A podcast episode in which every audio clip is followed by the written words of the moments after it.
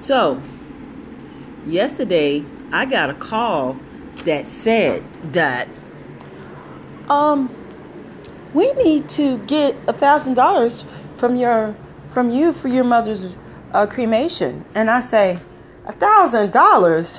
Why when i've already paid that thousand through um, you know city funds and all that that's already paid.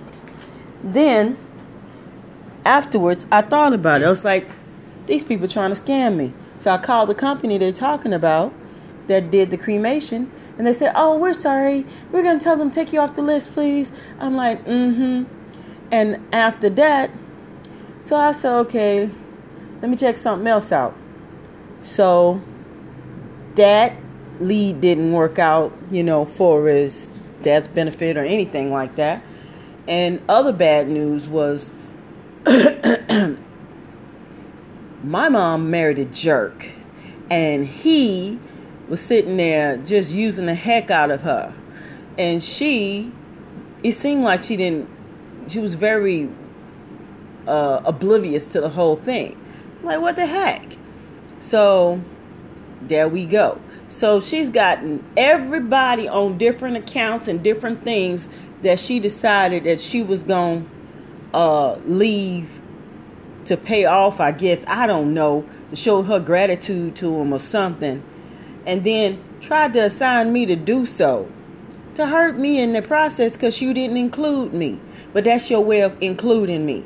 Me having to go over there and do the power hunt for you to go ahead and do, you know, the search for these people, these rando people. I don't even know these strange people.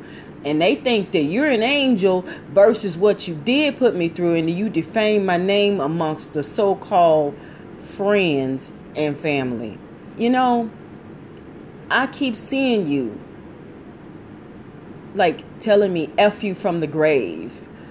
Really? I didn't do anything to you but give you all I could. $50 a week most times.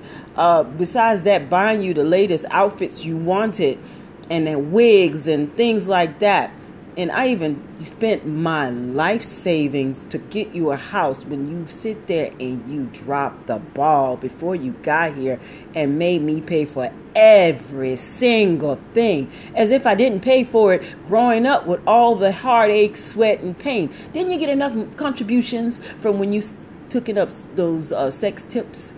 I'm just saying. It's not even nice. So, yeah, I'm going to tell it all one of these days, and I ain't sparing you no more because why should I? You didn't spare me. Thank you, audience, for listening.